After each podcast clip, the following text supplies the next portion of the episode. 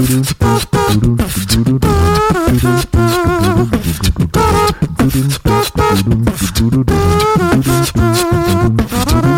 everybody, and welcome to another episode of Money Lab. I'm your host, Matt. I can teach you how to Dougie Giovanisci. And today, we're talking about the importance of writing and editing long form content and the misconception that you need to create something that, quote unquote, goes viral.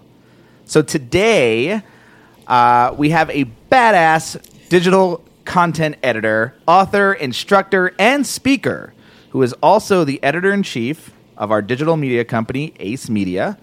And she runs the editorial schedule for swimuniversity.com and brewcabin.com. So, hey, Michelle Lowery, welcome to the show. Thank you Thanks for very coming on. much. Thank Yeah. you for having me. Appreciate it. Um, yeah, I think we, I, you know, we have a lot to talk about because I think I don't. We didn't really like talked about what we do philosophically. I think we No.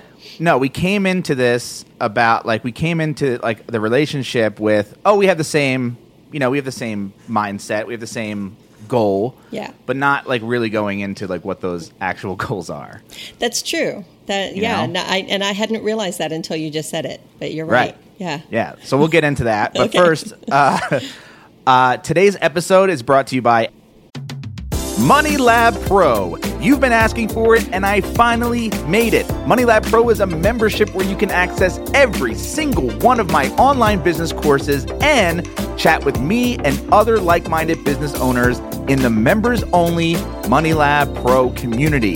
You'll also get access to my SEO, monetization, and blogging video courses, my YouTube and podcast video tutorials, my lightning fast WordPress theme, and so much more. I did the math, and MoneyLab Pro includes over 155 over the shoulder video lessons and growing. Not to mention, it includes access to templates, processes, and spreadsheets that I use to run all my online businesses. And like I mentioned before, MoneyLab Pro also includes a members only community where you can share your ideas and get expert feedback to help you earn more money with your online business. Go to moneylab.co slash pro right now to sign up. It's super affordable and there's no reason not to check it out. That's moneylab.co slash pro. I, I, you know, I, the only direction that I really want to go in is talking about uh, what what we do and what, um, what you like. First of all, wh- like how you're you're an editor. How did that become what you decided to do? Um, I actually started as a copywriter. Uh, in in What's the difference oh well, either between a writing- writer and a copywriter? Oh, um, copywriting is more uh, the on the marketing side. Oh, you know, so- okay. writing writing marketing content. oh wait, I knew that. Yeah, yeah, yeah. Like writing sales copy. Yeah, exactly. Right, okay, Exactly. okay. So it might have been um, blog posts. It might have been um, actual website copy. Mm-hmm. Uh, you know, service pages that are meant to get conversions. Um, social media is, you know, there's some copywriting going on there when you're trying to Yeah. uh, get somebody to do something. Yeah. So I did. I started out with that uh, in this industry, and When, when was that? Because that, I mean, it had to be when social media was a thing, right? that was uh, I started in September of 2008. Okay. So, And- right, right, right when the stock market crashed. Yeah. Yeah.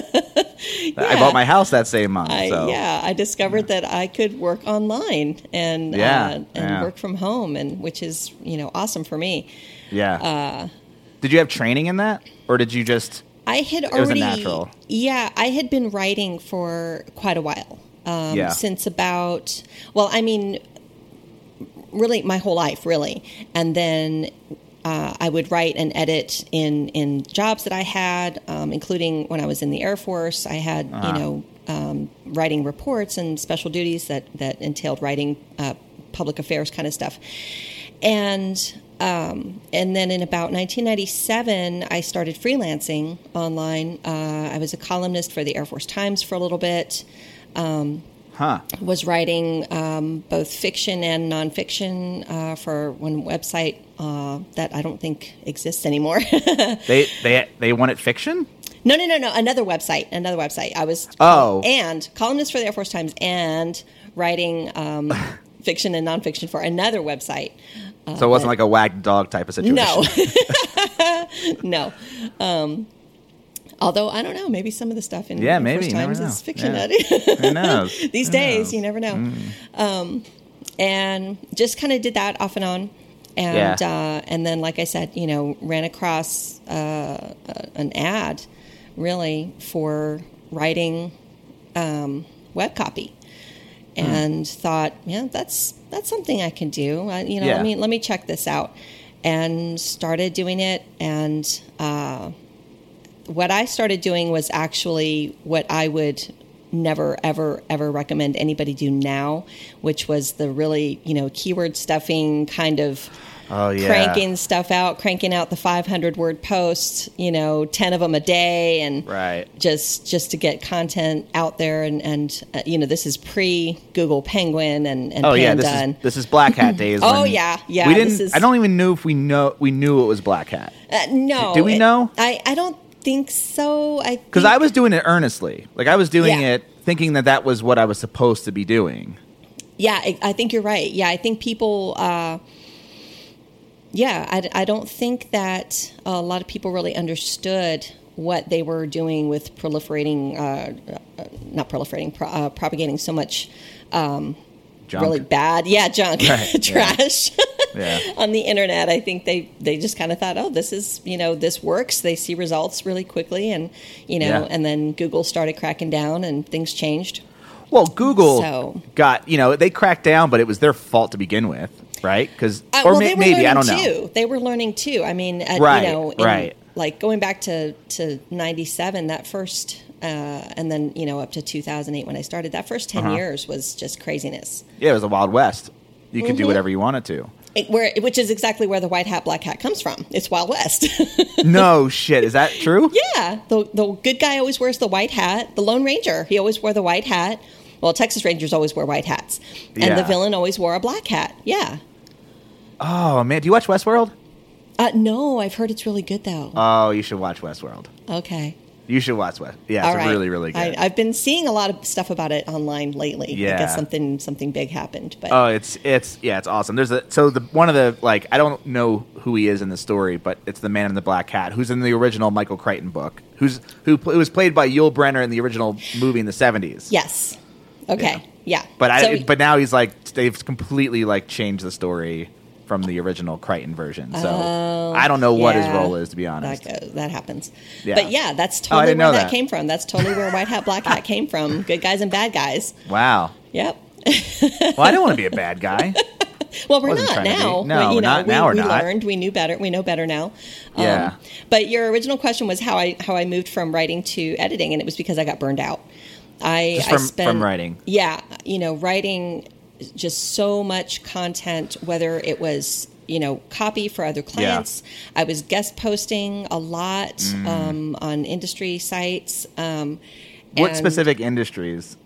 Do you know- you- Oh, I mean the SEO industry. Like I was guest Oh, posting okay. on Search Engine Journal and Authority Labs and Bruce Clay and um, Raven Tools and Buffer and you know Yeah. Mm-hmm. all of these all of these sites. Which was I'm not complaining. It was you know it was really fun. It's just Sure. after a while I just got really burned out with writing. And the final the final straw I guess was. Um, in uh, let me see what are we in 2018 late 2016 i took Mm-hmm. on uh, a really good client and i rewrote their entire website it was like 177 pages i think and took a few months and after that i was just dead i was like no i am done and you you rewrote all of them. I did. Yes, Yeah. every single page on their website, every page, because they had they had suffered a, a penalty. They were Ah. a manual penalty. They were in deep Oh, a trouble. manual one? Yes.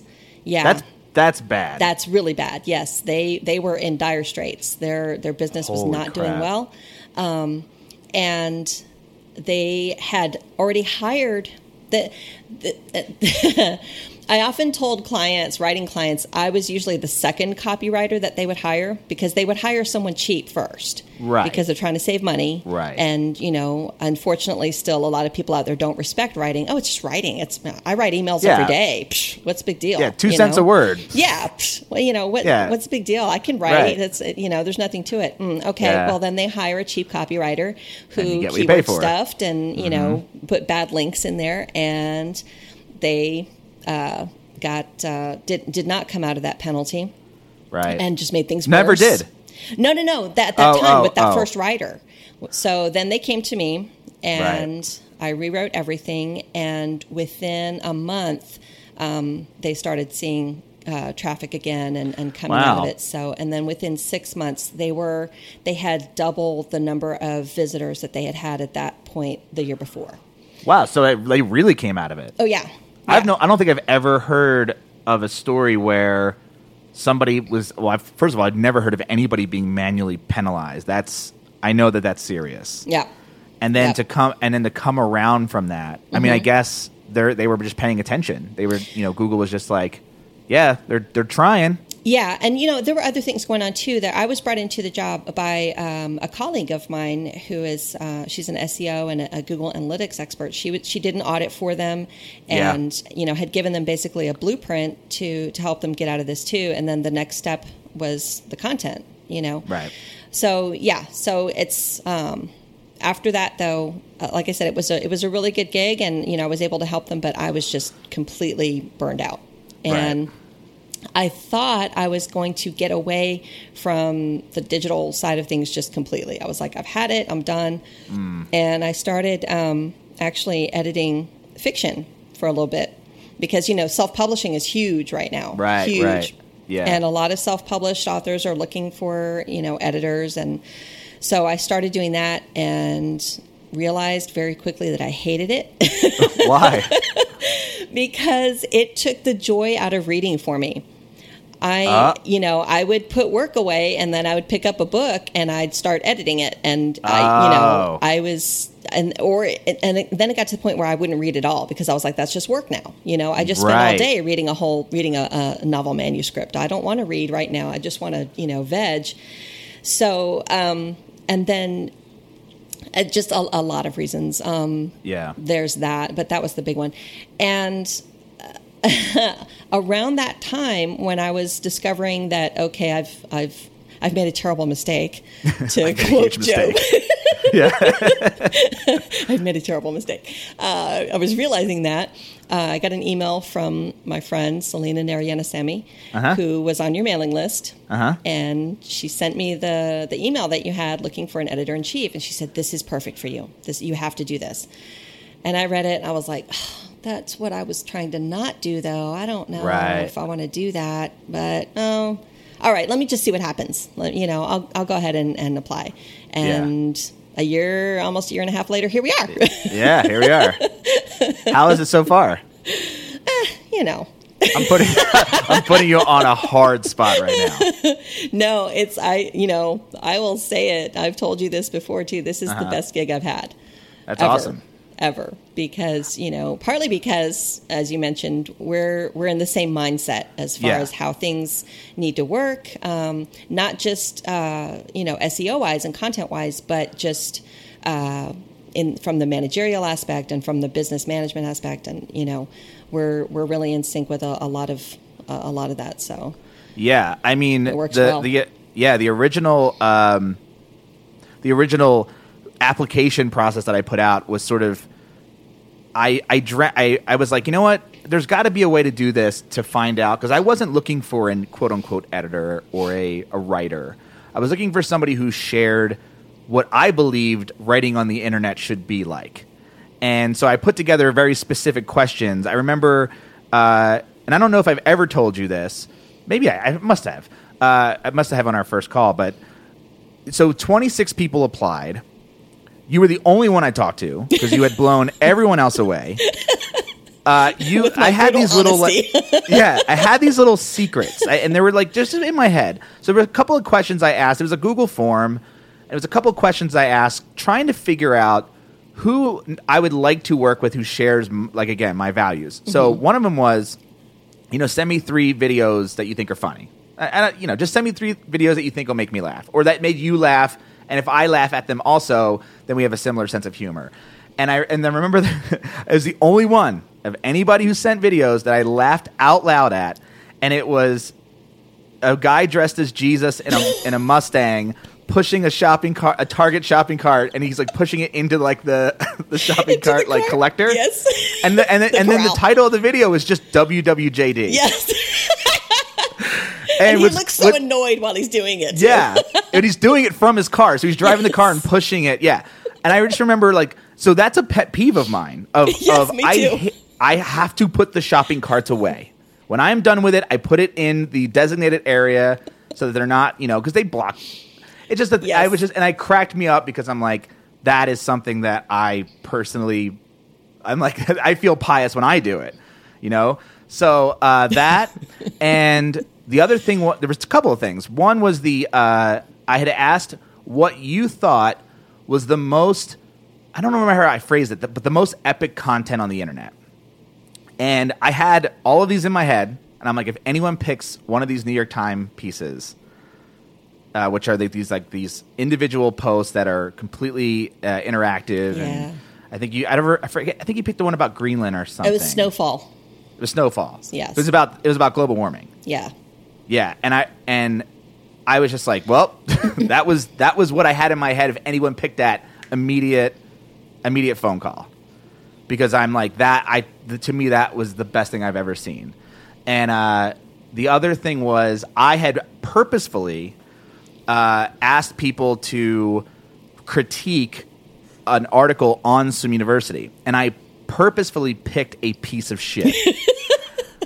and I I picked a piece of shit because I I had a feeling that because people were on my email list and knew who I was, they wouldn't crit- they would critique it knowing that I wrote it. Well, I also didn't write they're it. trying to get a job. You know, Right. they don't want to insult you when they're Right. trying, they want you to hire them.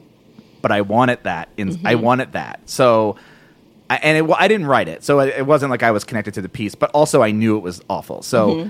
I, you know, and then you just eviscerated it. Was like you, you, and everything you said, I was like, "Yep, uh huh, yes, yep, that's true." Uh, yeah, and it was like not just. You know, it wasn't just like you know. There's a there's a semicolon here that's not appropriate. There's a period here that's you know this is a run-on sentence. It was uh, if you're trying to rank for this keyword, uh, this shit ain't gonna work. You have to do this and add this, and I'm like, yes, thank you, yeah, thank you.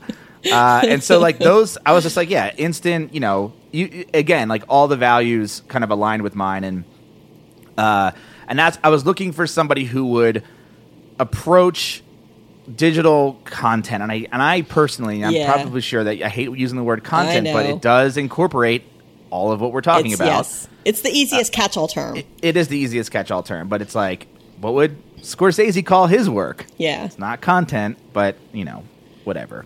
Uh, but yeah, it, it, we we shared this sort of like, this is the way content should be done on the internet, mm-hmm. and uh, like so to go on this idea of writing and editing what we think content is on the internet. What is it? I mean, I mean, you you worked for these these industries. I wanted. Well, hold on. So I'm like I keep rambling here, but uh, you said you got burned out writing. Mm-hmm.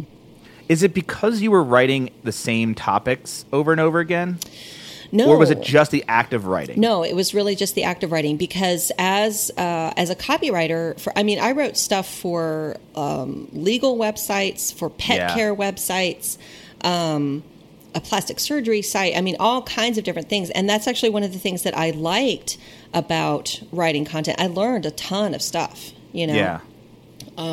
There was at one point I, I used to joke that I could probably diagnose mesothelioma because I wrote about it so much, So much, and studied right, it, researched right. it so much, you know. Um, but uh, so no, that was really a benefit, you know, that I got to write about so many different things, uh, a wide variety of topics. Um, but so yeah, it was just the act of writing because it's hard. It is Yeah. really hard to sit down with a blank piece of paper. Well, you know, a blank screen. Screen, right, a in bl- front cur- of a you. blinking cursor. Yeah, exactly. In front of you, and just start producing something that is uh, original, that's unique, that is, you know, hopefully uh, at this point, it's so hard to write something that hasn't already been said. Create uh, you right. know.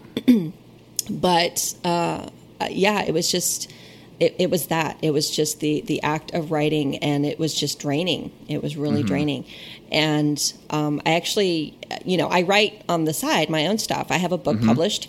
I want to Mm-hmm. Yeah. do more. I want to write more books. I want to publish more books, and and doing that all day. Again, it was like the editing fiction. I didn't. The last thing I want to do was read at the end of the day. When I spent Yeah. the whole day writing client content, the last thing I wanted to do was sit down and you know, no matter Write how much fun stuff. it was, yeah, Yeah. to write my own stuff because that's it's work now. You know. Yep. So Yeah. yeah, it's it's That happened with me at, working at the pool company. Like I was working at a swimming pool company, and then I would come home and have to write about swimming pool stuff, and I just it it was so hard. It was so hard Yeah. for me to do, and I don't like writing. yeah, and it doesn't matter how well you know the topic. You can know it forwards and backwards, and it's Yep. just ugh, you know. You know, so even with the books that you're writing, because I found that if I write about something that I know intimately and not necessarily how to, it's more storytelling. Mm-hmm. I, I I I find it easier to write. You know, like r- journaling is easier to than you know trying to say like step one, do this, step two, do that, because you have to think. It's like and I, I don't really know. I don't know uh, the difference, but like I would imagine it's like writing a research paper in college versus you know writing a piece of not even a piece of fiction, but just like a, a retelling of like what happened at Christmas time or something Mm. in your personal life. No, that's very true. Um, I think everybody's a little bit different though, because for me, one of the things I actually um, enjoyed about uh, writing content for clients was writing that how-to content, writing things, taking Ah. something, taking what what may be a complex um, topic or something Yeah. that a lot of people don't know about, and breaking it down, and not not dumbing it down, not No, you know, not at making all. Making it easier to digest. Yes, because you always need to respect the reader, you know, but making it easier to understand. Uh, writing, writing the way you speak is Mm-hmm. is a, a benefit in in my opinion. Um, when you try too hard to sound smart or use you know big Right. vocabulary words or that you may or may not be using correctly Yeah, when yeah. you try too hard like that it just it comes off stilted and it's not it's not enjoyable to read and then you uh, it completely misses the point you know if you're trying to educate someone about something and they get too caught up in all these big words that you're using and, and the stilted manner that you're writing, then they don't learn anything. But if you talk to people, if you write the way you speak and you're just talking to someone and, you know, like, like they're your buddy and you're explaining Yeah. something to them, it, it- you know, it has much better results. So I actually enjoyed that part of it too. But I keep Right. saying that I enjoyed it, but I hated it. No, I, I get no, I, get I it liked though. it, but after 10 years of it, you know, Sure. it was like, oh my gosh, I got to do something different. and how's editing better, or at least uh, or at least t- more tolerable? I don't know. um, Well, just by virtue of the fact that it's not the actual writing, Right. Okay. and and because it is, uh, I'm I'm still in a position where I can help make that content better, help Right. make it more easily understandable, um, help uh, help the Without the building it. Yeah, exactly. Right. Without having to build it from scratch. Um, the other thing I liked about it is the writers that uh, that we work with. Our team, we have a team of awesome writers, and they're they're writers I've I've actually worked with off and on for years now, years Mm-hmm. and years, and I, I keep going back to them because they're good and, and because Yeah. we work well together, and they are so open to feedback and to learning and improving, and you know there's never any back and forth like well. Uh, you know, I think this is right because, Right. You know, which just that defeats the purpose of of you know we're just trying to get this published. Let's this Yeah. isn't you know this isn't your grant your magnum opus Soapbox, right. Yeah, exactly. This is not your personal you know piece, and they understand that. A lot of Right. um, some content writers do get very attached to what they're writing, like it's something very personal, and it's not. You know, you Yeah, have to let go of though. that, and they're really good about that. They understand that this is writing with a specific purpose. It's not, Mm-hmm. you know, uh, I mean, it's ghostwriting. Their names don't go on it, so it's not, you know, there's no there's no personal attachment to it, and so we're, we're able to work really well together that way. So uh, I, I can help them to write better. They can help me, you know, because they're the ones doing the research. I, Yeah. I rely on them a lot, and I tell them this. You know, you're the one who's doing the the, the groundwork there. You're doing Yeah, the you're research and the reading. this. Yeah. So, you know, if I come across something that I don't understand, first of all, you know, we have to look at that from the reader's perspective. If I'm having a hard time understanding it, then chances are the reader is going to have a tough time understanding it too. So I need you to explain this a little better or clarify or what's going on here because you're the one who knows this this topic better right now than I do. And you know they'll come back and, and they're able to do that for um, for me and, and for the for the reader. So Yeah. it's Well, that's I what's find that- better yeah. about about editing is being able to to kind of oops, being able to kind of direct the piece. I'm not used to having this mic here. Yes. to to direct the piece that way and, and help to improve it, but also you know working with such good and, and talented writers who are are able to to work with me in that way. Yeah, and and I, I think it, well, one I see like we have a Slack channel specifically for the editorial team, Mm-hmm. and I see a lot of times that you write because I'm not a part of the team, but you write a lot of like. We just learned this, or there's this huge. You write these huge like learning pieces. That's like here's how we're doing it now, or like oh we came across this thing, and this is you know uh, some sort of SEO. Uh, I forget what's a, re- the mo- there was one that was recently about SEO right, that you wrote that was like something about linking out to other sites or something. Oh, um, it was no, it was about internal linking and Internal and linking. internal linking and, and relevance. And we actually, Right. yeah, we actually had a call uh, about that, uh, which is another thing that they're awesome about. You know, they'll jump on a call with me, and and because sometimes it's easier to explain something verbally than to write Yes. it all out. Right. And so that particular one was just a reminder that you know this is this is what we talked about, and you know remember keep this in mind that this is how we need to be linking internally, and here's why. Um, so yeah, and again, they're always so receptive to that, you know, and I'll see immediate um, immediate results from that too. Yeah. you know. You know, I was just you were mentioning the idea that somebody else is writing something from a point of view of they know the topic so well, and then you look at it from I don't know this topic very well, so I need some things clarified for me. Mm-hmm. So technically, since I know the pool industry so well, if I were my own writer and editor, I'd be the worst content creator for that topic. um, Not necessarily, po- you know, Right. possibly. It's um, like I said, everybody writes differently, though. Sure. You know, and but that is the that's the benefit of having an editor. That is really the benefit of having an editor, having that that in between person who uh, can can look at something from that perspective. You know, you may have Yeah. been you're you've been immersed in, in this industry for you know so long, and you know the topic backwards and forwards, and um, you can write you know really well about it and and know what you're talking about and then if you just th- what happens there is you will skip some little things that maybe the the person who's newer to it needs to know Right. because you know it so well to you it's a foregone conclusion to you it's uh, Yeah. well of course i'm gonna you know do it this way because this is Right. just the way you do it so i don't even need to mention because duh everybody needs to do it that yeah, way you everyone know? knows they should shock at night. Yeah, Like, exactly. Why? Yeah, like, exactly. Oh, I have to explain that, right? Yes, that's an excellent example. Um, yeah, and that's actually something that um, I I try to do with um, whether it's writing or editing or um, you know when I'm teaching a class or giving a webinar, explain the why behind something because that helps people learn. Mm-hmm. You know, if you just tell them something, okay, just you know, just shock your Rule pool at thumb. night. Yeah, Yeah. exactly. Just shock your pool at night. Well, why? If you don't explain to them why it's important, first of all, they're probably not going to really remember. You know, they're Yeah. not going to retain that. Second, they're probably going to blow you off and be like, Right, "Well, I don't have time to do that tonight. I'm just going to do it first thing in the morning before I go to work." And you know, Right, right. then they're not going to understand why it's not working.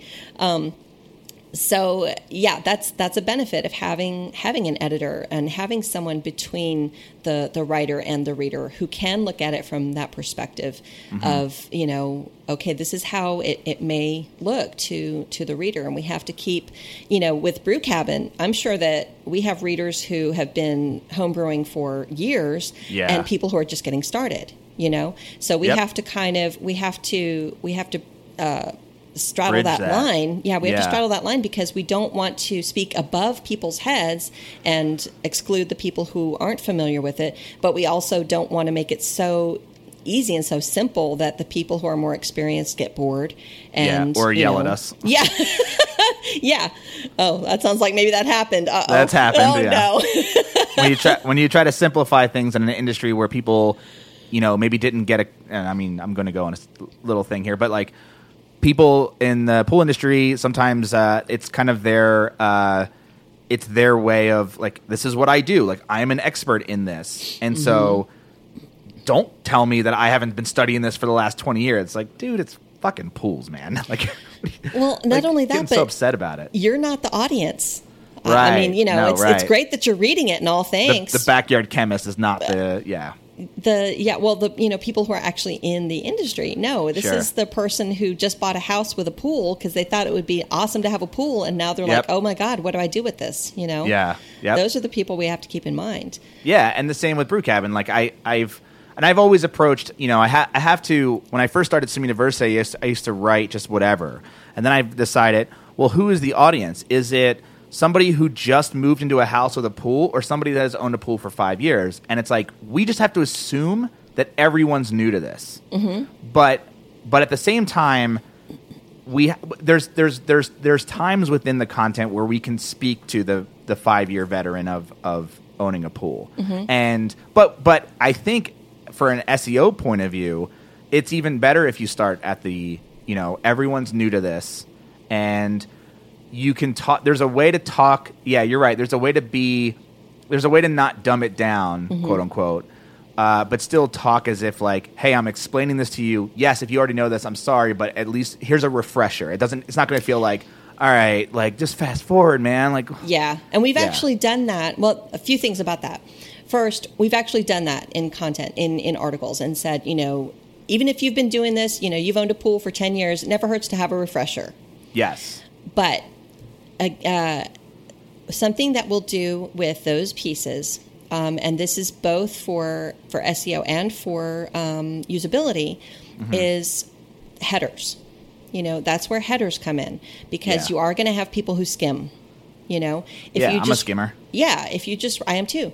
If you just write one big block of of words, uh, nobody's going to stick around for that. They're going to bounce No. out because that looks intimidating and boring and you know time consuming but uh, so headers are, are a lot more than than just a way to insert keywords which Sure. you know the further down you get on the page the less effective that is anyway but Yep. it's also for usability. It's also for the reader so that they can skim and and for organization you know for for a logical uh, progression of the topic. First what is this thing? Second why is this important? Why do you need to know this? Third here's the actual how to do it. And then you know we've got the wrap up. So it's and we have there's a very specific structure that we follow The formula, with every yeah. yes with every piece of content that we do for both swim university and brew cabin we follow that here's this thing we, we introduce the topic what is it why do you need to know this here's all the information that you need and we wrap it up and you know done so the other thing that does is for the regular readers, they come to expect that. They know exactly where to go to find the information they're looking for. You know, they they fall into that pattern of okay, you know, I know that this is just the intro stuff. I already know all that stuff. I just want to know exactly how to do this. So I'll just skim down the page. You know, Right. so because when you start, you know, reorganizing things and, and doing things in all different orders and everything, and people don't know what to expect, that's how you lose readers. um, interesting So, yeah. So you know, if you've got everything in in a logical order, um, uh, yeah, the, a the temp like a template or formula whatever you want to call it yeah, and you know, and it's not even it's not even that strict. Like we don't have a, an actual template that we follow. It's just you know, um, yeah, just you know, a logical progression of the topic. Um, you know, I I mentioned that uh, we were working with a sponsor recently, and they wanted some Yeah. things rearranged, and that's why I, I said no, we can't. No, I, we can't do No. that because we always do it in this order, and there's a reason why we do it in that order. Um, Yeah. I understand what you're saying. You know that the you want the the more um, you know Salesy part. Yeah, well, yeah. at the top uh, The push it up there at above the fold you know, because people aren't going to scroll down, but they are. They are. They're going to skim the Sure. page. You know. Um, well the people who are literally interested in the topic Mm-hmm. and those people are going to be more likely to buy your product so yes they want to yeah not push them down Yeah, not only that, but the more salesy stuff. If you put that at the top, people are more likely to bounce out. Because Sure. they start reading it and they feel immediately like they're reading an ad and they don't want that. They want Mm-hmm. No. information. They want to learn something. They want to learn how to do something. They want to solve a problem that they have. That's what needs to be addressed first before you start, you know, putting products and, and sales copy in front of somebody's face. Yeah. I, I kind of wanted to, uh, you know, you, you basically said most of it, but to talk about what is the what is like your idea of the perfect long form post, and of a, with a goal of trying to rank on Google because we're saying that there's a misconception that most people try to make content. I don't know if most people try to do this, but this idea that you want to write something that is going to go viral, right? Mm-hmm. Versus writing something because I because I, I think of it like this.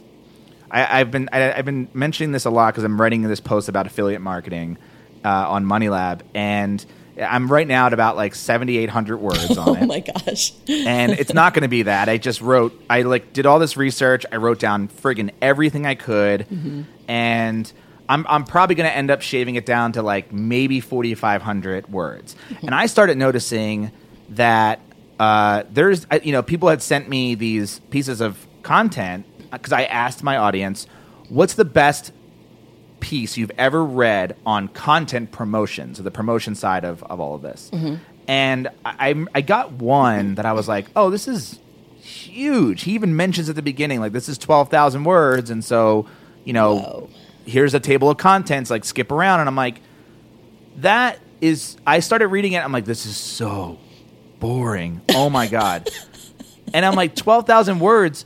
One, like, just because something is lengthy doesn't mean it's good, right? Yes. Yes, Anybody absolutely. can write a shitload of words. Yes. Um, and so, what's this magic formula for like writing long form content that is going to rank and perhaps will also has the potential at least to go viral if it, if if let's say the right person picked it up because you know that's the thing with virality it, it, it really needs a huge person a huge influencer to give it that push. Otherwise th- like the, like if you look at there's some studies about viral content where viral content actually is in pockets. It's not a you know i pass something on to you you pass it on to two friends those two friends pass it on and it kind of grows. That's not mm-hmm. how that's not how viral content works. It's Kim Kardashian tweets it, you know, and then one of Kim Kardashian's friends, like Kanye, tweets it. and so, like, now these two big influencers with two different audiences tweet at this thing that's relevant to them, and these pockets grow. And then it dies off, right? And then and then you've you've put all this time and effort into creating something that's viral, and it pays off for you once, and then you never see that again. Right. Okay, couple things. Um, the the long form content that gets back to what we were just talking about with uh, writing something that appeals to and helps both the beginner and the experienced person. Um, you know what we do with Swim University and Brew Cabin, we've uh, you, you coined this term, they're resource brands.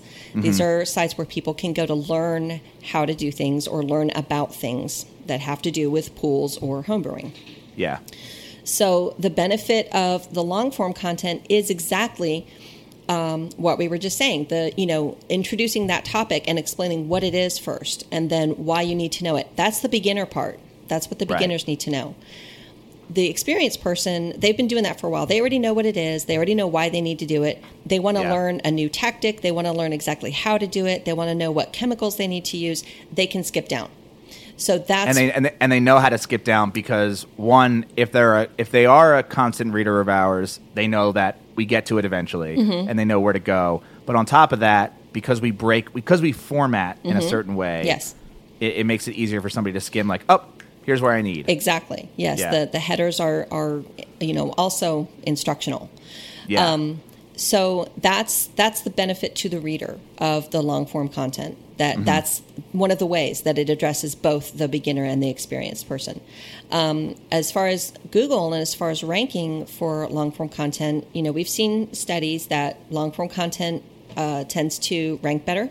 yep, um, and I think that's that's probably part of the reason why because it is more in depth because it is not just skimming the surface of a topic it is quality it's it's Yeah. providing information about something and it's also something that is going to, uh, you know, what we're going for stand the test of time Yep. because we're writing something that once it's written that's it that's pretty much it you know how to add chlorine to your pool that's not really going to change no, that's You yeah. know? That's, and if it does change, you go back and update that article. yeah exactly you always can do that yeah that's Right. that's always a possibility um, but if you cover it well enough the first time you're done you know Your ti- it's You're- timeless. you've got that yeah exactly you've got that Yeah. long form piece that it covers it really well and Mm-hmm. you're not breaking it down into these little teeny you know micro topics like okay what kind of chlorine should you use or you know okay then when should you add it and what no it's all together It's all one thing. you know yeah. yeah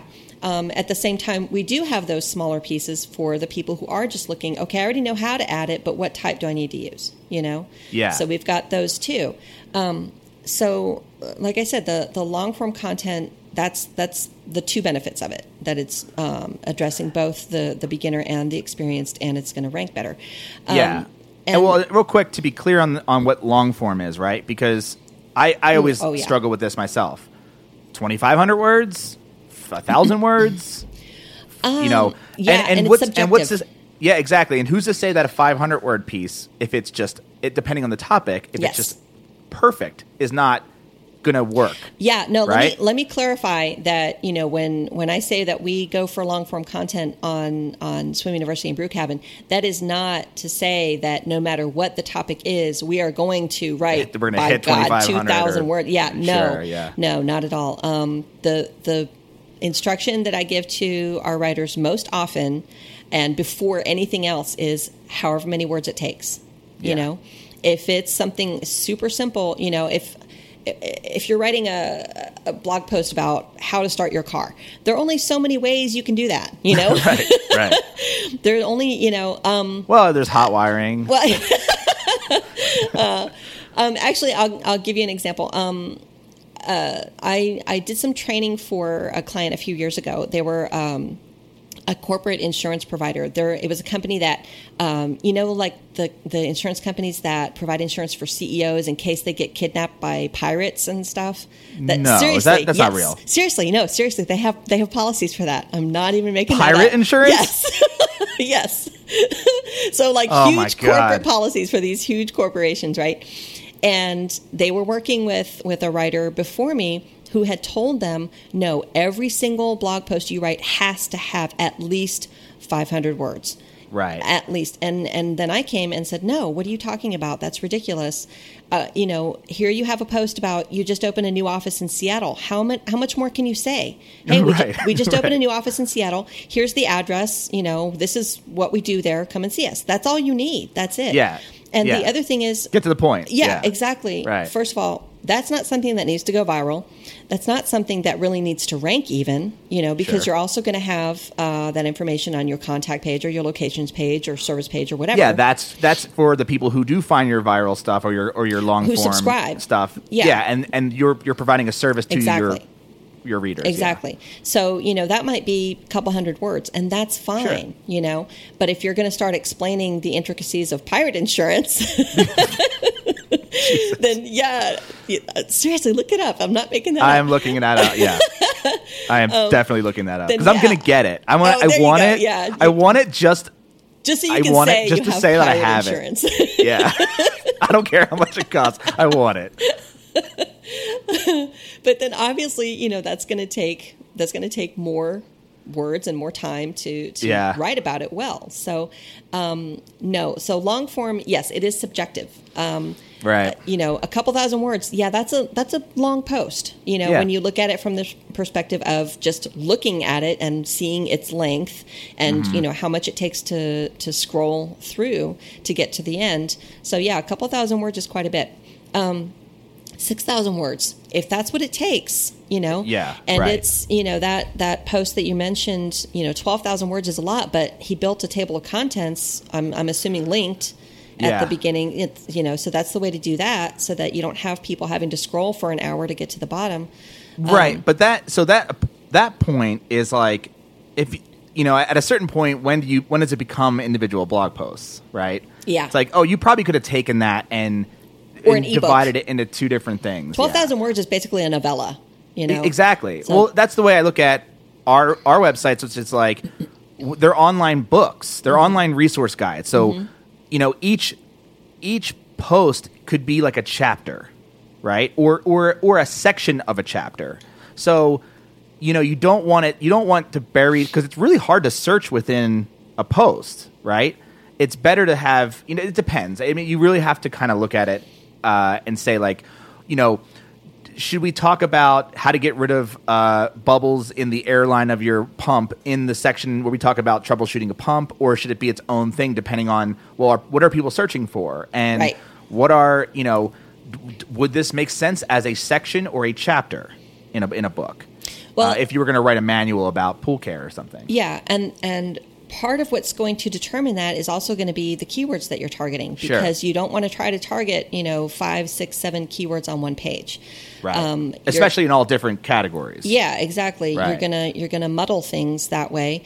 Um, none of them are going to be as powerful as they could be if they were if it was just you know one or two. I we never go beyond three, um, Yeah. and it's very rare that we'll have a tertiary keyword. Um, always, obviously, a primary. Sometimes a, a secondary. Very Mm-hmm. rarely a tertiary, and they have to be really tightly, closely related for us Yeah. to do that. You know um, but yeah, if you try to write an epic, you know, how to troubleshoot your pump, there could be so many things wrong with it. You know, Sure. you need to just kind of cover the basics, but that's also where your again from the SEO perspective, that's where your internal linking comes in. Yep. Because you know, then we do have that article about how specifically to get the the air bubbles out of the line. So, Right. Which in and of itself is a keyword that gets a lot of searches. So you have to be careful Exactly, of that. exactly. Right. So rather than putting that keyword in that big um, generalized troubleshooting post, Uh-huh. no, you you focus on troubleshooting a hot tub pump, which is the keyword Mm-hmm. for that one. You know the specific things that you could be looking for, and each one of those things, maybe or several of them, link out to their individual posts, and that's how you're building your site architecture and you know getting people uh, to the information that they need. So it's a there's a lot to consider. This is where this is where digital content editing uh, is is different from just straight editing for you know spelling and grammar and syntax and, and flow. It's taking all of those things into account.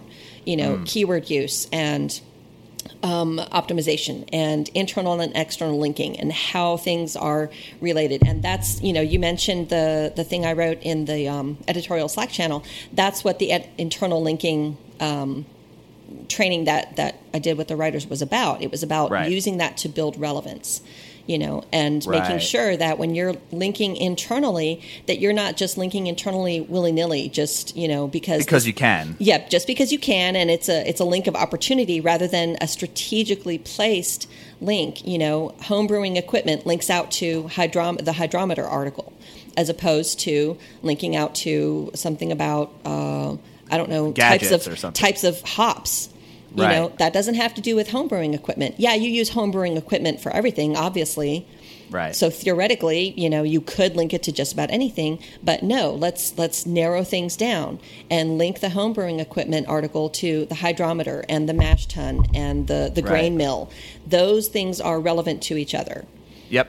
So Yeah, and their own and their own keywords and their own topics individually. Exactly, exactly. Yeah. So And- not only are we, you know, strengthening our architecture that way, but we're building the relevance that way too. Right.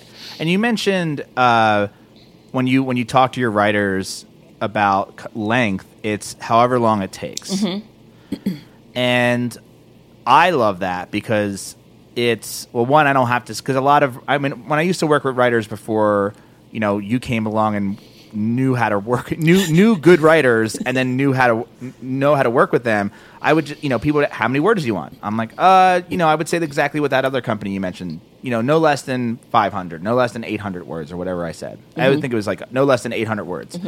Uh but of course they will write just 800 words. You know they will they will they will do the bare minimum if if that's what they're if that's what you paid them to do and and that's you know and I, again it's it's all it's all on who you hire but i want to mention that we pay for that so when a when someone comes back and writes 4500 words on a topic uh, and i like I, I get the invoice i'm like oh boy uh, yeah but uh, you know but i'm like i know that ultimately what I just paid for was a stock, right? It's an investment in the future of this particular brand. Mm-hmm. And so when I you know it's it's like, you know, I can buy one share, you know, every month of a crappy company or I could buy 10 shares of Tesla every month. It's going to cost me way more, but you know, 10 years from now like I'm going to be well off, you know, the mm-hmm. company is going to be well off. And so that's kind of how I look at, you know, yes, I'm paying for this now, but this is going to I mean, the potential of this paying off for a lifetime of the site is worth way more than what I'm paying for it right yeah. now. Right. And and two things with that too. Um, you know, there's a lot of back and forth between me and the writers that you don't see, obviously. Yeah. And and they'll uh, you know ping me either on Slack or, or in Asana and say, okay. I, I've already hit 2,500 words. Should I keep going? What's you know? Yeah. I, they start to get a little nervous because Sure. they understand. They they Yeah. know that they're getting paid for this, and you know that it's per word. And I'll look at what the topic is. You know, I'll take a look at what they're doing. No, keep going. It's fine. Yes. You know, every malt uh, variety in the world. No, we Yeah. can't do that in 1,200 words. No, no, we cannot. That's going to be a massive, you know, piece and I mean, you're writing a you're writing a massive you're writing like these big how to manuals. Like if Mm-hmm. you had to write a how to manual on a car, you know, have you ever seen like car manuals? They're massive. Yeah. and there's just so much to cover. And if I think that you know I'm going to get a bunch of 800 word you know articles to cover this massive topic of swimming pool care Yeah. and hot tub care Yeah. or home brewing, like I mean, I have home brewing books here that are just th- massive. They're Mm-hmm. huge, and it's like, well, I'm not. We haven't even scratched the surface of what we, you know, what what we've written so far on Brew Cabin versus what we could be writing, Yeah. or what we will end up writing. Will be. Uh, Yeah, and and so, yeah, I mean, yes, it is not uh, cheap per article if you want to look at it that way, but I I can't look at it that way. I have to look at it as I am building a book. No, I am. We are building a manual, like the greatest manual of all time, over time. yes.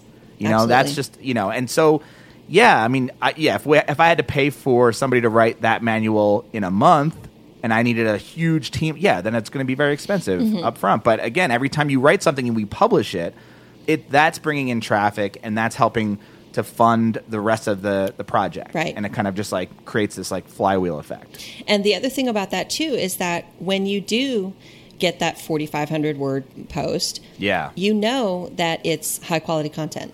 totally. You know, a- again, having the having an editor um, in between you and the writer.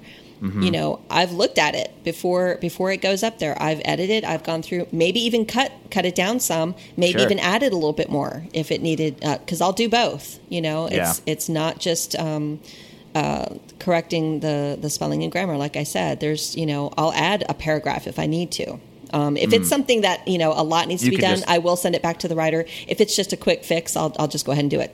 yeah, Um, But so it's not you know I see those old articles that had to be at least 800 words, Yeah. and the way that uh, you know the, uh, a writer was hitting the 800 words was by writing like this and using every Yeah. single word that they could use instead of you know there aren't any contractions there aren't any uh, you know they repeat things and it's yeah. you can or it's tell a lot of fluff leading up to the Yes. the point. Yeah, Yes, you can tell that it was they were really, you know, instead of Stretching. isn't, let me do is not because oh, that's two words there. two words. two yeah, words right. down, you know. we'll hit it.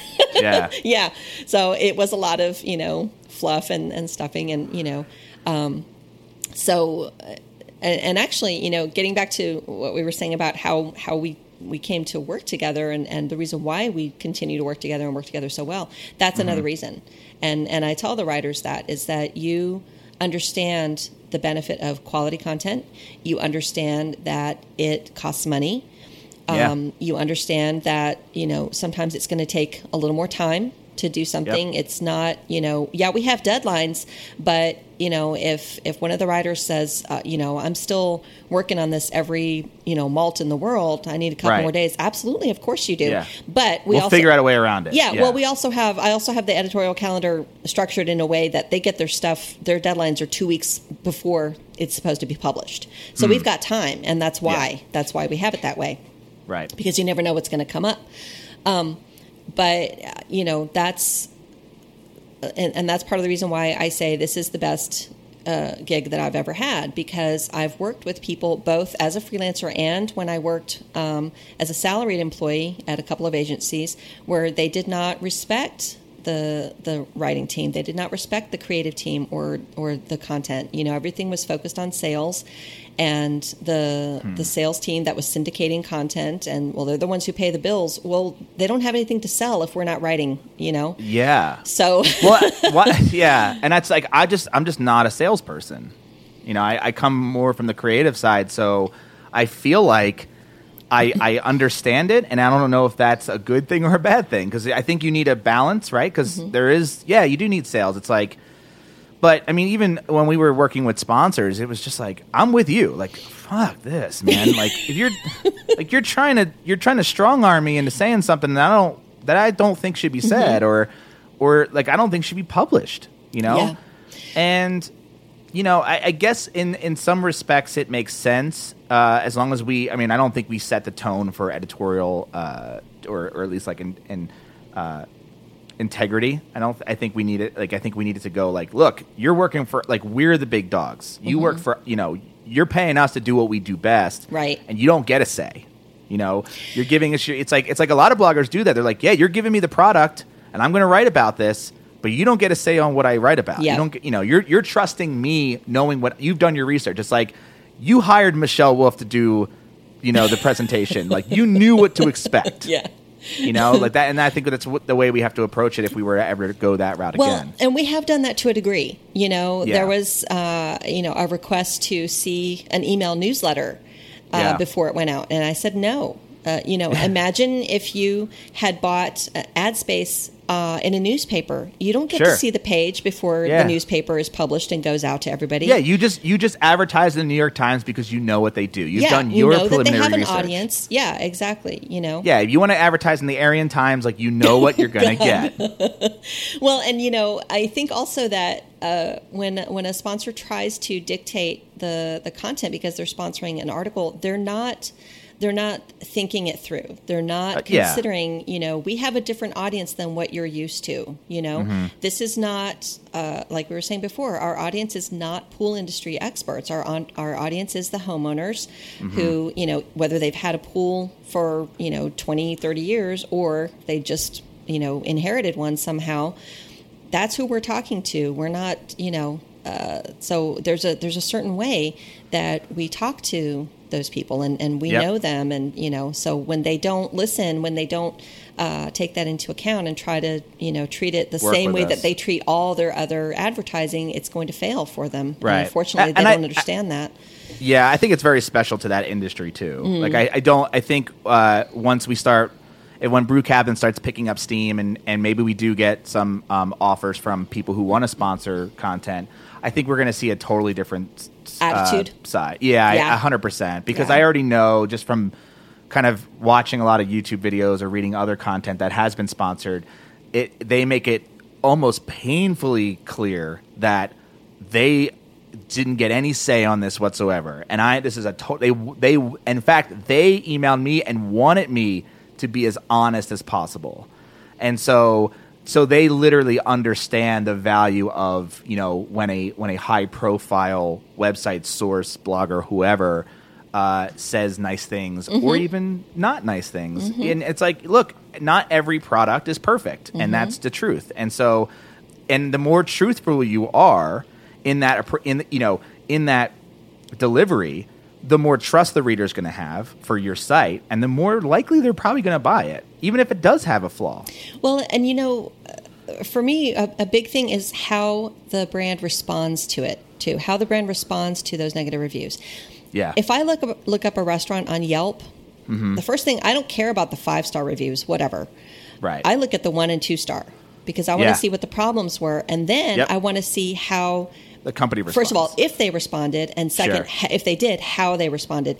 Thank you for bringing that to our attention. We're working totally. on that. We're yeah. you know we're going to come back so we can do it better next time. Or if it's a yeah, well, you know what you did though, then no, right. I don't need to be there. And I've I mean, seen that yeah. they argue. You know, why are you oh, doing we, that? I mean, there's a restaurant right around the corner from us that just opened and and we love it. We actually just got a gift certificate for watching a dog to go uh, to go to the restaurant, which we're super excited about and their Yelp reviews are terrible.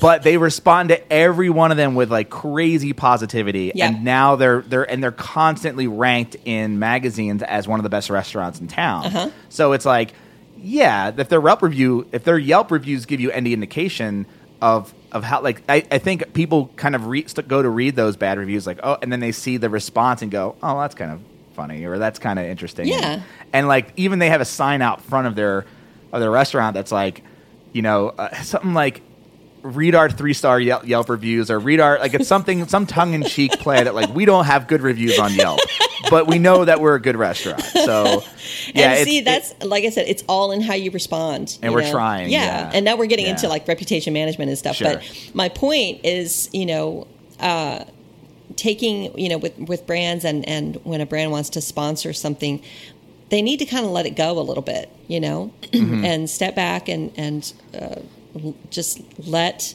Let things happen the way they're going to happen instead of trying to force things, um, Right. which actually brings us around back around to the uh, viral content part of the conversation Um, because my feeling about viral content is that it's accidental.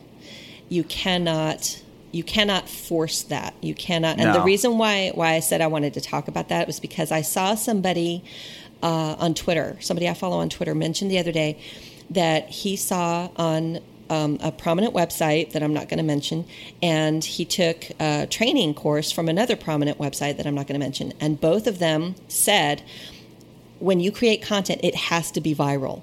And it's basically telling people if it's not going to be viral, don't bother. Don't bother. Why would you do that? You know? Well, I can That's like telling that- a novelist, don't write your book unless it's going to be a New York Times bestseller. Well, I, no. I understand the philosophy behind that, right? It's Uh-huh. like they're they're making people strive for the best, right? Uh, no. no, because why do things go viral? You know, it's not necessarily because it was They're good. Good. Yeah, it's Right. not necessarily because it was helpful or or Sure. you know, served any kind of true purpose. The Yes. woman sitting in her car trying on the Chewbacca mask. You know? Yeah. I mean, it's Yeah. funny Yeah. and it's you know it's joyful and you can look you can watch it and smile and and you know it's a boost to your day and everything and then you go on about your day and and that's it you're done. It's not you didn't learn and I'm not putting it down. I'm not know, no, by and that's the second means. time. Chew- that's the second time Chewbacca Mama's been mentioned on the show in, in nine episodes. Oh, do I win? Did I get a prize? that's it. That's, that's it. but you know it's it that's why it went viral she did not Right. go out and buy that mask and say okay i'm going to make a video and i'm going to go gonna- viral and i'm going to no she was just going on about her, yeah she was going on about her day and, and found something that you know she liked and and gave her joy and she shared it and people liked it and they shared it and you know it exploded and now Yeah. she's back in oblivion um, but when you try to force something, when you try to sit down and say, okay, I am going to write a blog post, excuse me, a blog post that is going to go viral. Well, uh, no, you're, you're maybe if you get lucky, but Yeah. when you try to force it like that, it's, uh, you know, uh, it's going to come out again, it's going to come out stilted. It's not going to be natural. It's not going to be really you, you know? Right. And Well, I yeah, I mean that, that's a good point. I've only done one. I've only had one post that I've ever written go viral, and it wasn't. And I did not have the intention of it going viral when I wrote it. It was purely out of anger. And I what I did what I did do though is I spent I spent time on it. I did like I wrote down this huge article about, and you can it's moneylab.co slash email, uh, and it's about email pop ups. And I was just tired of these email pop ups and these welcome mats and these you know you know you get Yeah. internet we get it. Uh, and so I was just super angry, and I wrote this piece. It was probably 300 words. And and and the and my joke was I put the f word in every sentence, and that was my that was how mad I was, and I was just, I literally just wrote it, Just a and then I yeah just and then I sent it to a few people, and they're like, "This isn't funny." Like, dude, the cursing's like exhausting. And so then I was like, okay, and and I just kept at it. I just kept like, you know, trying to make it uh, funnier and better and like and and and wittier and you know, I don't know what I was trying to do. I, I just knew that I wanted to put I wanted to put this out there, but I only had like hundred people on my list or something at the time, so it wasn't for many people. And it was just really for me. I was just like, let me put this out there. and I and I just kept making it better. It took me two months to of like not not two months straight of constant work, two months of like you know hour I'll look at it, you know, and then you know a week went by, and then I went and looked at it again and was like, oh, I you know, and I kept going back and saying, oh, this I could add this or whatever, and so it, it turns out like somebody found it. Put it on Hacker News, and that was the end of that. Oh, wow. You know, and it was just like, and it just that was pure luck. But I had no audience. but it's that it's that niche. You know, there's Yeah, a oh, reason that- yes, why it would blow up on Hacker News. You know, Totally. and Yep. not just in general on Twitter or in general. Oh, was- on it was very it's relevant. Very specific. Yes, exactly. Sure. And you know, and let me let me say too that um, it's different for small business owners and individual bloggers than it is for the larger companies who Uh-huh. hire marketing agencies who have entire departments dedicated to working with and recruiting and cultivating influencers and Yeah. being able to yes create that environment where something may ha- is is more likely has more uh, likelihood or possibility Mm-hmm. or probability of going viral that's very different they have a budget Yeah, they have a bu- yeah. the, they have a budget they have connections and they have the time to do that but you know somebody who goes and takes a, a course from uh, you know what is uh, a, again a, a well-respected website that is Sure. uh, you know ostensibly trying to help people with this course telling them okay you know your stuff has to go viral that's that's doing them a disservice i think because it's You're kind right. of it's really difficult like we were saying before it's hard to write and it's hard to write every day it's hard to write Yeah. even you know once a week to keep a blog going sometimes Mm-hmm. and you know to tell somebody well it, essentially if it's not going viral it's crap you know you may as well just yeah. give up Why, what are you doing why are you doing this just you know Right. go back to whatever job you had before and give up Yeah, yeah. I mean, So- and and yeah, I've only ha- again, like I've only had a few things go viral, and there, and one of the, that was one that was that's not helpful. It's an entertainment piece, exactly right? yeah The other thing I did was I did a pool rap, you know, pool Yeah. care rap. Went viral within the industry, of course, not like you know, And you it's- know, yeah. Kim Kardashian didn't tweet it, but yeah, Yeah, but uh, it's novelty you know it's novelty. Yeah. Th- now, did I get a bunch of backlinks from it? Yeah, awesome you know, but that that was but it. you weren't And- but you didn't sit down and say i'm going to write a pull rap uh, so that i get you know backlinks this is Oh, this I, is my I link think, building effort I- here oh, totally. I, I didn't think anybody was going to give a shit. yeah I was like, I'm doing this because I know how to do it, and and it's so goofy in my brain. I'm like, this is worth wasting my time on. Mm-hmm. I don't know why, but yeah, I mean, but that even that email piece, that was two years ago. I have not s- seen steady growth from that at all. So it's I call it churning, churning and burning. Uh-huh. You know, it, it's if you're gonna if you're gonna, and this is the same with like. um like if you're gonna like push yourself really hard to like publish something and then wait and then it's like okay that didn't work push yourself really hard do it again like you you're definitely gonna burn out whereas the uh, the opposite approach or i've heard this described as the equal odds rule have you heard of that No, what is that? where it's uh, i believe the idea is like you know if you go in like it's like imagine going into it's it's basically like I I look at it as dollar cost averaging, which is another investment term uh, of you're putting something out there. You know, you're trying you're trying your your best to put something out there consistently over time, and if you keep throwing things against the wall, something's bound to stick. I guess another way of saying that, which is like keep doing what you're doing.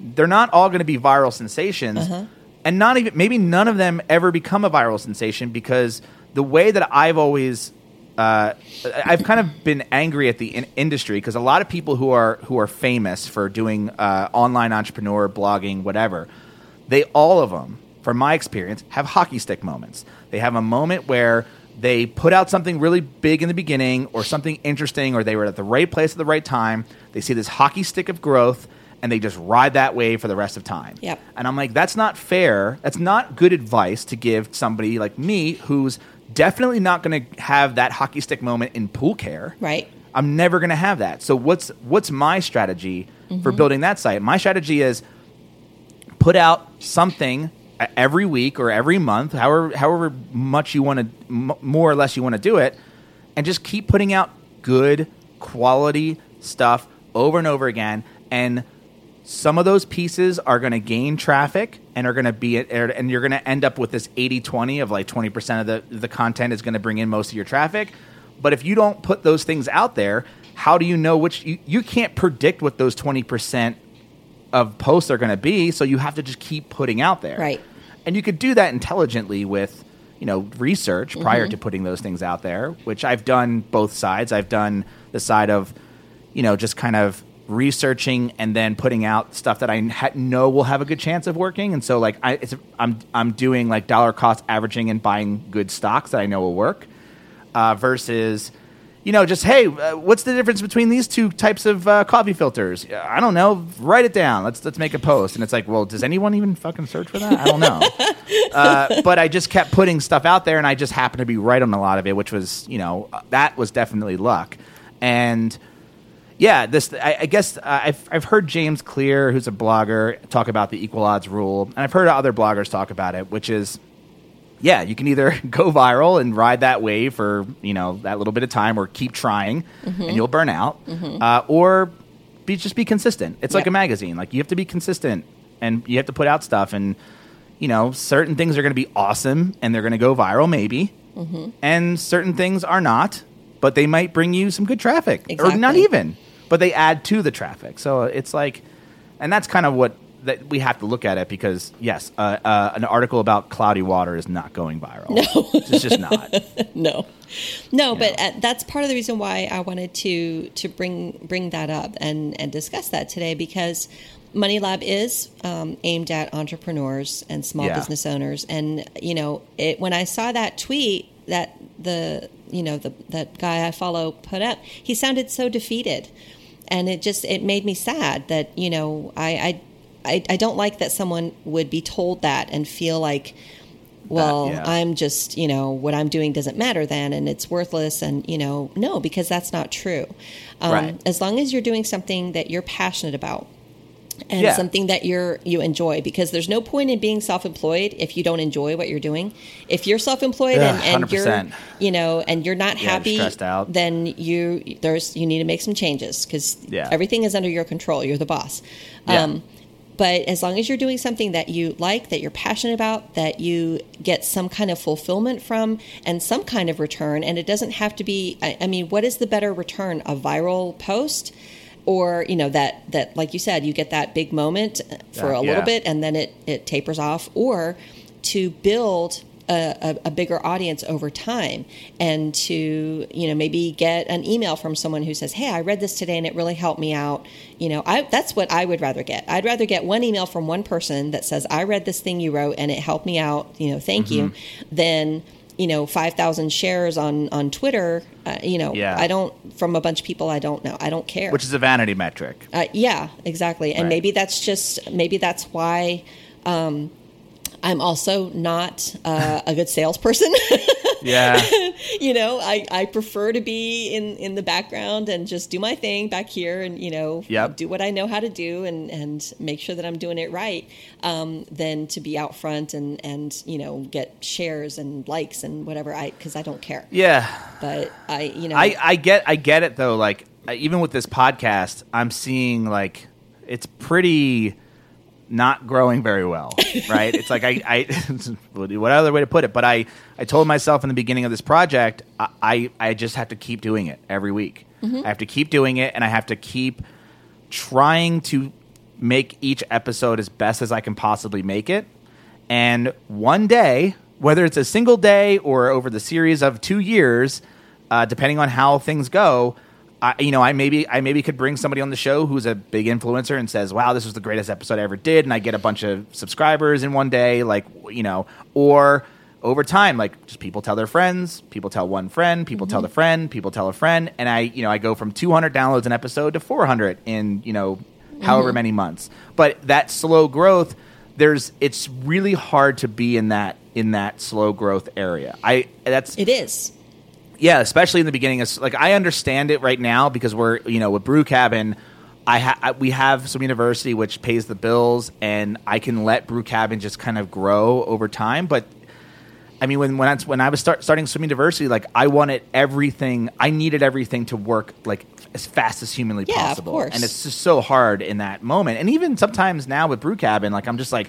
Uh, what can we do? Like, let's, uh, uh, you know, like let's make a rap video. We have to, you know. It's, I, don't know, like, right? I pull, yeah, uh, homebrew rap. So, uh, you know, I, I, I get that. I get that struggle in that in that in Mm-hmm. that slow build area, and it's like investing. I mean, I mean, I, I always use this term because it's like. I, when I did personal finance, I never under like I bought Sirius satellite radio stock right before Howard Stern jumped on. I'm like, oh come on, I'm gonna be rich. Yeah. I'm the only I'm the only idiot in the world who's thinking about buying stock in this. You know, because of course Howard Stern didn't do shit. In fact, I lost a ton- ton of money from. Oh, I only put six hundred dollars in, but I lost all of it. Uh, and versus you know putting hundred dollars a month in, or or you know uh, every week or every month. And it's like, oh well, now you know, five years later, like I actually have money. Yeah. You know, it's like Yeah. before, or like, yeah, it took a while, and it's Mm-hmm. not going to grow overnight, but that's kind of how it works. Well, you know, humans have a. Uh, I, I don't know if need is the right word, but Mm-hmm. a, a propensity for or a desire for instant gratification. Right. You know, Right. we're Especially we're impatient. nowadays. Yes, yeah. When everything is so fast, and Uh-huh. yeah, we want it right now. Uh, You know, I click something and it takes two seconds to load. I'm already, Oh, yeah. I'm already cursing it. You know, come Yep. on, load already. Yeah. I got stuff to do. You know. yeah, yeah, so I, I get it, but um, it's also a matter of um, you know this is something that I that I apply often in my own life and, and my own work. You have to choose your battles.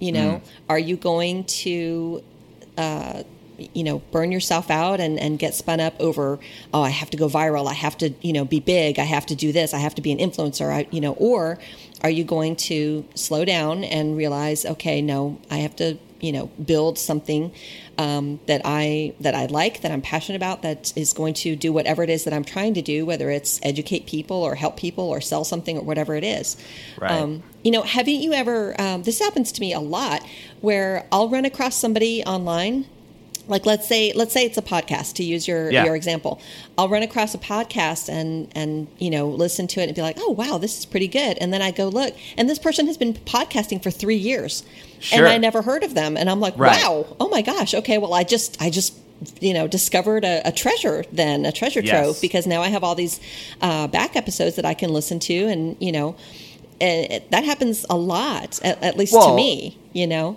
Oh yeah, I mean it's like it's you, and a lot of people even portray that of like, oh, I, you know, even if they don't mean to do it on purpose, but it's this overnight success, you know, syndrome where it's you believe somebody has an overnight success, but it's like, no, man, they've been working on this thing for ten years, Yep. or they've been, or you know, you know that person who's been podcasting for three years and they seem huge.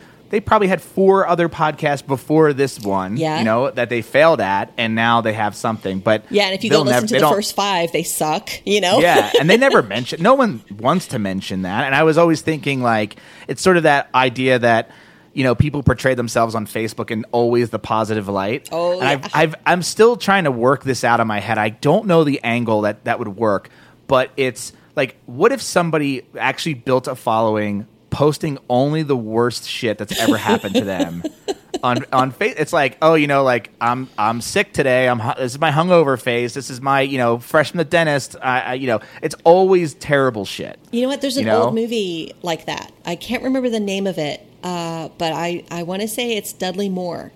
And Oh. he starts writing commercials, I think, maybe, Uh-huh. where it's just complete honesty about products, including, you know, how it, didn't work or it has this bad Right. side effect or whatever. And, and things just start blowing up because people are like, wow, it's, he's sense. being honest, you know? Yeah, I, yeah. I have to look up the which movie that is, but um, yeah, it's you don't you don't always see what's going on um, behind the scenes No. Mm-hmm. or how hard somebody is working um, to make things happen. So that's that's why I feel like the whole you know telling somebody you have to go viral or you have to be viral. You are telling them you have to be an overnight success. You have Well, to they be see it. a number They one bestseller. You have to be you know the the diamond in the rough that somebody discovers and you know puts on stage and you're you're a big star now and it doesn't it that is so rare so It- so it's rare so rare but that's the majority Uh, The majority of people that we know uh, that are uber famous, that's how they all got their start. is Maybe I don't know. I mean, well, if you think about like I think about you know a star like Post Malone who's just like blowing up right now, um, and it's Who? like his name Post Malone. He's like this uh, singer rap. Singer like trap rapper or something like I keep I, he's everywhere now and never I'm like heard of him. Yeah, he came from out of well, yeah, he's still you're, you will one day. He's, Okay. It's like you will probably in the next like now you will definitely will because I said his name. Yeah. So now you'll be on the lookout. But there's like you'll you see like even like I mentioned Kim Kardashian like it's just like instant. You know, like they just come from like oh I was this you know, and I see it with YouTube a lot too. It's like YouTube star just psh, overnight Yeah. because they just get like they hit they hit virality. Uh, you know, like Semisonic, a band that's you know wasn't wasn't a band for, and I'm now I'm showing my age, but like th- th- they were they were they weren't a band for that long, and they got signed with like really fast, Mm-hmm. had a hit song, and and then like lost it all. I mean, there's a Yep. whole book about it yep. and uh and it's just like people see that like i mean and i come from the musician world where that was our that was it we were musicians we were in a band we were trying to get signed Mm-hmm. because it was just like oh someone r- found us and gave us a bunch of money you know and that was it done Well, but you know something? It's interesting that that you bring that up because I think that it may still be more that way in the traditional sense where somebody gets discovered and you know the big record company puts their money behind them and puts their their uh, promotion machine behind them and gets their name out there and gets them gigs and does all this stuff Yes. the publisher you know happens upon a, a really good book and they publish Well, it it's and pay to play. yeah exactly but now with the internet we have again you know self-publishing has exploded. It's huge. You have people who put their music up on twitter themselves i'm sorry not twitter uh, youtube themselves or Yeah. you know whatever whatever platform they're using.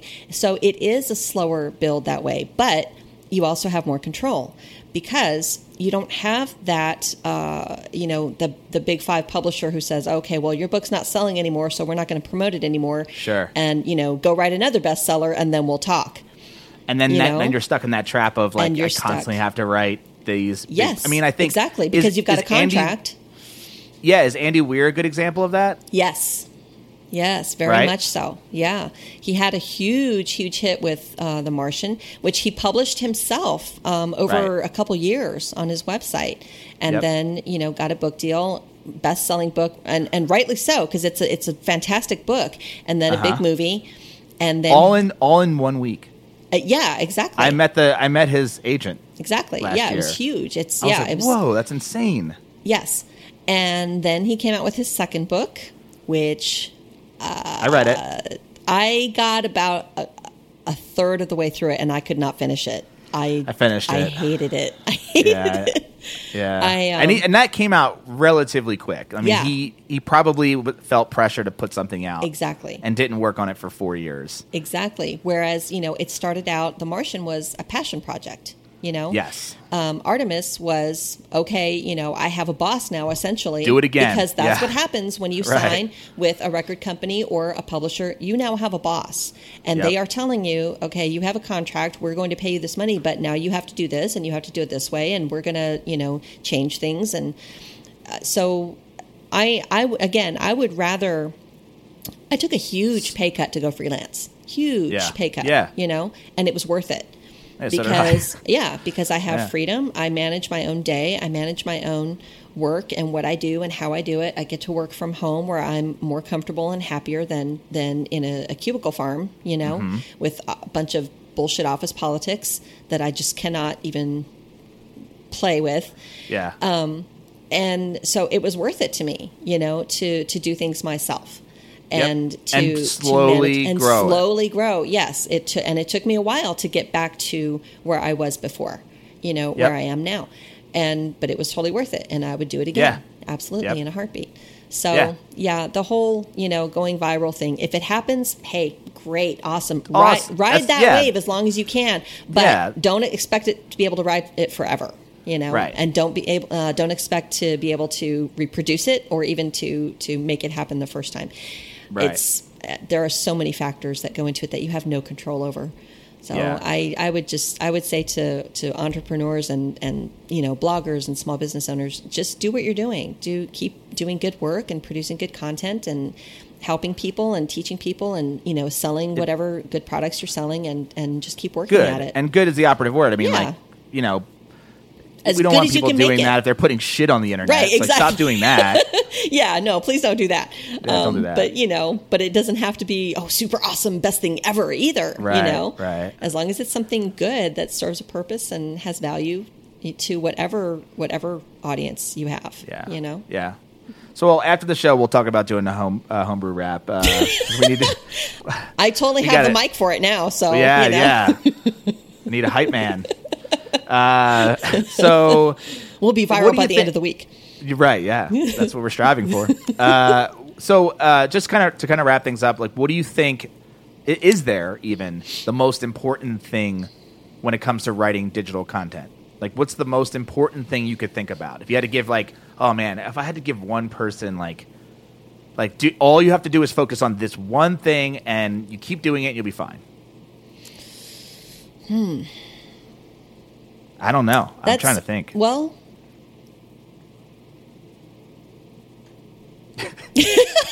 That- well, the the overall, you know, vague bit of advice is what we just said. You know, make it as good as you can make it.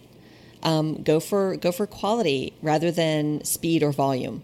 You know, um, something that is that takes you a week to write, but is is better and is a, a good quality piece of content that performs whatever function it is that you want it to perform Sure. is much better than something that you dashed off in half an hour just to get something up there. You know, um, you when think I've consistency is important? Um, yes and no.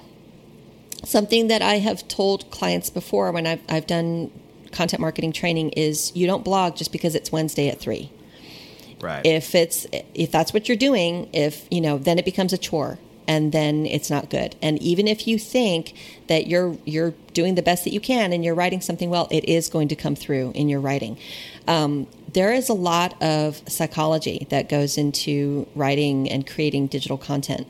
Um, there are very specific phrases that we use on on our websites and ways that we uh, whether it's just in the body text or in anchor text um, there are things that we do in in specific ways to get the results that we're seeking and when you when you don't have uh, the passion behind something um, it, it shows through. My, my point is that there are things that, that you, you do in your writing that people, you, you get certain results and people don't even realize that they're giving you that result. Right. Um, I know what you mean. Yeah. But if you, if you just try to, okay, well, you know, I, I got a blog. I, I, I said I was going to blog once a week, so I guess I better do it. Yeah. It's going to come through, even if you don't like think you, like you, like you half-ass. Yes, exactly. Yeah. Even if you don't think it did. And Right. your reader may not even say, wow, this was really half assed, but they're going to read it and not like it, not enjoy it, not share it, not, Sure. you know, maybe not come back. And they may not even verbalize it. They may not even have a conscious thought about why, but it is, Yeah. it is going to happen. Yep. So, Yep. um, so no consistency. Yes, that can be a good thing, but um, not if it becomes something that is forced, something that Yeah. you're doing simply for the the you know, like we were saying with the internal linking. If you're internally linking just because you can, no, you're not getting any benefit. It's better Yep. to not, to not do it at The all. The reader's not getting any benefit. exactly, and Right. neither are you. There's no SEO benefit there either. Yeah. So, Yeah. I, I would. I don't know with mine. I guess. I guess mine is like just. Uh, Stumped you, right? Yeah. Yeah. It. Yeah. It's like. I mean, I think I think so differently about Swim University and the resource brands than I do about Money Lab because Money Lab is is very inconsistent, uh, but it is also. I mean, there's so much. I put so much more of my personal self into that brand than I do my other ones, um, for obvious reasons. But uh, I, I don't know. I, I think there's a there's a benefit to both sides of it too. There's a benefit to like doing stuff inconsistently as long as it's like absolutely awesome. Regardless of of how viral or how many people read it. Like, as, if you're putting something that's awesome out in the internet, like it, like I, I, uh, as an example, like Swim University and Brew Cabin get their traffic consistently from Google because we write resource content. That's what we do. That's what Google likes. People search for that kind of stuff. They're looking for answers. On Money Lab, I get traffic an entirely different way. Google is not my number one uh, traffic source. It's Facebook, and the reason is because, and I I, I actually don't know this. Uh, besides through anecdotes of, of other people saying like, oh, I've I found out about you through a Slack channel, you know, like people are referencing your stuff, you just don't know it because Yeah. they're not backlinking to you. They're literally telling their friends like, go Word check this guy out over here, and it doesn't. I don't get consistent traffic, but I get consistent growth uh, as far as email. I get about ninety emails a month, uh, and that's not from Google. You know, it's from it's for, and I only have twenty five articles or twenty five pieces of content on my website. Mm-hmm. So, you know, over three years, But see, it's it's uh, that makes total sense because because of what Money Lab is, and Right. you're you're an entrepreneur writing about entrepreneurship and these things that you do. Your audience is entrepreneurs and small business owners. Yeah. So when you haven't blogged for a little while, but then you come back and you put something up and you say, "Okay, here's what I've been doing. I've been working Yeah. on this SEO project or something." They get it because you're working right? you know if you're if you're blogging every single day and giving advice to people about how they should be doing something you're not actually doing that you're No. you're spending your time blogging and telling people how to do something and that's how you're Yep. making your money you're not Right. making your money by actually running your business you're making your money by giving advice yes. so uh, you Yep. know it's different. yeah it's it's, It's a different, different. you know and, and sometimes people see that sometimes they don't um, Yep. but it's i think the way that that you're doing it is uh, it's more genuine you know and Yeah, it's authentic. yeah, and your your audience understands. I'm also not selling hard. You know, I'm Yeah, not a. I'm, it's not a site that's trying to like make a lot of money. It's just. Yeah. But I. But also, it's it's it's the type of uh, person I want to attract. I want Mm-hmm. to attract somebody who is at my level or somebody who is like kind of kind of already doing it. And doesn't is not like a newbie entrepreneur who's like, tell me what to do. Like I need. Oh my yeah. gosh, that's awesome. Yeah, I need I need to know, and it's like I don't know what to tell you. Like I don't. Well, I, I just- here's what I do. You See, know, that's if the you other want to thing. copy it, if all you're doing is spending your day reading about running a Yeah. business and reading about then you're not actually running your business either right, right. Which You is what I did. I did that for two years before I started Swim U. yeah, I get that world too. yep So, all right, well, cool. Thanks for coming on. thank you so much for having me this was awesome this was fun Yeah. Uh, I want to thank Paul Natoli from healthgeeks.co for my new middle name this week via email. Thank you, Paul. Uh, if you have any questions or topics you'd like us to talk about on this show, you can email me. Please do.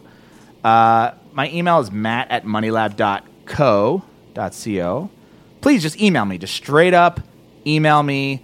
Let me know if what, what I should talk about because sometimes I don't know what I want to talk about, uh, and so I could use the help. And also, if you're going to email me, uh, suggest a middle name because I'm going to open to try new middle names out. Uh, not that I don't like my current one, but uh, just want to see what else is out there because I may get it legally changed. Who knows? if I find a good one. Uh, if you like this show, please subscribe on Apple Podcasts, Google Play, or wherever you normally listen to podcasts. Do you listen to podcasts? Uh, I do not on a really regular basis, but yeah, there are a couple I like. What do you listen to mostly? What's your favorite one? Wait, wait, don't tell me. Okay, which which one? Uh, no, uh, that that series. Wait, wait, don't tell me. The it's an NPR I know. series. Sorry, I was trying to do a Laurel uh, Oh. Abbott and Costello bit. ah, over my head. Totally missed it. I- I went was into a like, Do you not know what that is? No, I definitely know what that is. That's a game show, right? yeah, kind of. Yeah, a Ki- news or- or- news yeah. pa- news based game show for you know Yeah. nerdy people. Yeah, yeah, yeah. I've heard it a couple times. Yeah, I do. You listen on at Google or Apple like podcasts? um, usually I'll I'll stream it over Apple TV. oh, okay. Yeah. Ah, I've never done that. Mm-hmm. Should do that. Yeah, yeah. I'll put Yeah, it on sometimes like I just- Sunday morning. Yeah, I'll just put it like I'll just put a podcast on my phone and just listen to it through the phone sometimes. Just sit there in silence. I've sat there in silence listening to podcasts just staring at the wall with the podcast on. So It's a good way to relax. yeah, I mean, it's usually it's a it's about home brewing, so it's very technical that I have to pay attention. So it's just like, all right, wait, I have to go back. What do you say? Uh, how many ounces did he use? I'm sorry. so, uh, yeah. So if you really like this show, uh, I used to tell people to leave a review, but somebody gave me some advice on uh, via email, I think, or Twitter or something that was like, why don't you just ask friends to like, or ask people who listen to the show to tell their friends who who would like the show to listen to the show instead of who because what are, what's a review going to do?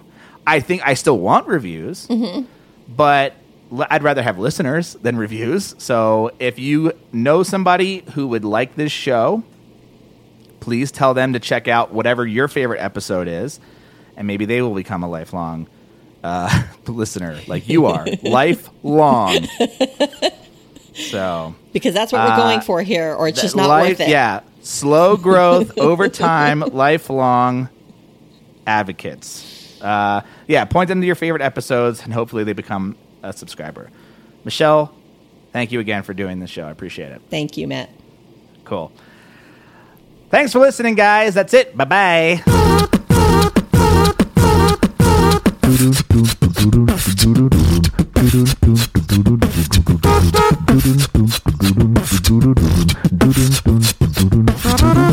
Please tell your friends about this show.